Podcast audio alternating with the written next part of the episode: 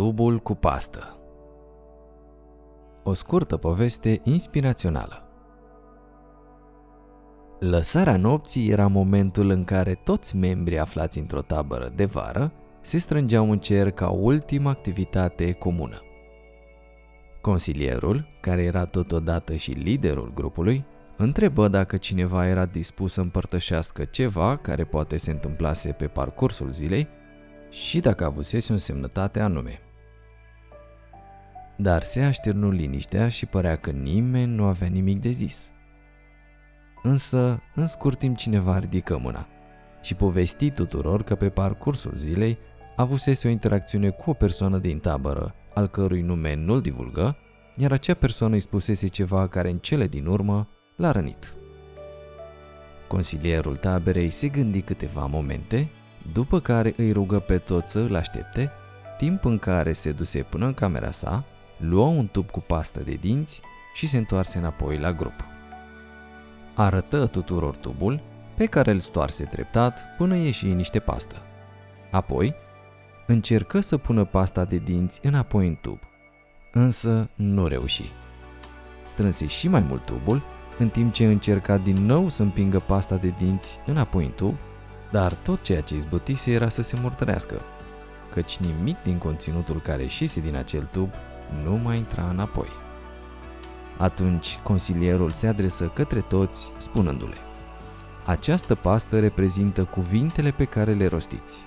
Odată ce ai spus ceva, este imposibil de retras și oricât ai încerca, se creează doar o încurcătură. Morala acestei scurte povești este de preț, deoarece vorbirea sau limbajul este o abilitate socială fundamentală necesară pentru a duce o viață care să includă, printre altele, înțelegerea, armonia, bucuria sau succesul.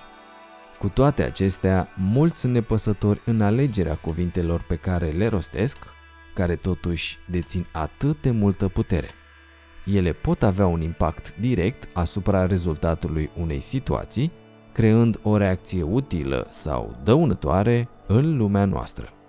Problema este că, odată ce am rostit anumite cuvinte, indiferent de câte ori vom spune ulterior că ne pare rău, nu va șterge răul provocat.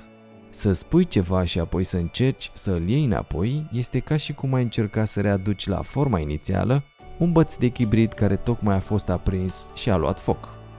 Totuși, gândirea înainte de a ne exprima verbal ne permite să luăm în considerare potențialul impact al cuvintelor noastre. Este important să acordăm atenție când și unde anume ne lăsăm cuvintele libere, căci putem răni cu ușurință alți oameni și odată ce facem asta, nu mai putem da timpul înapoi.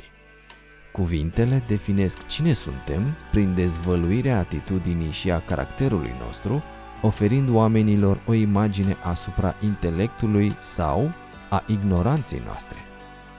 Un înțelept a spus cândva că, înainte să vorbim, cel mai bine este să ne adresăm câteva întrebări și anume, ceea ce urmează să spunem reflectă cumva un adevăr? Este neapărat necesar să vorbim? și nu în ultimul rând, cuvintele pe care urmează să le rostim izvorăsc cumva din bunătate? Să ne asigurăm totuși că ceea ce urmează să spunem produce ceva benefic atât pentru noi, cât și pentru cei din jurul nostru.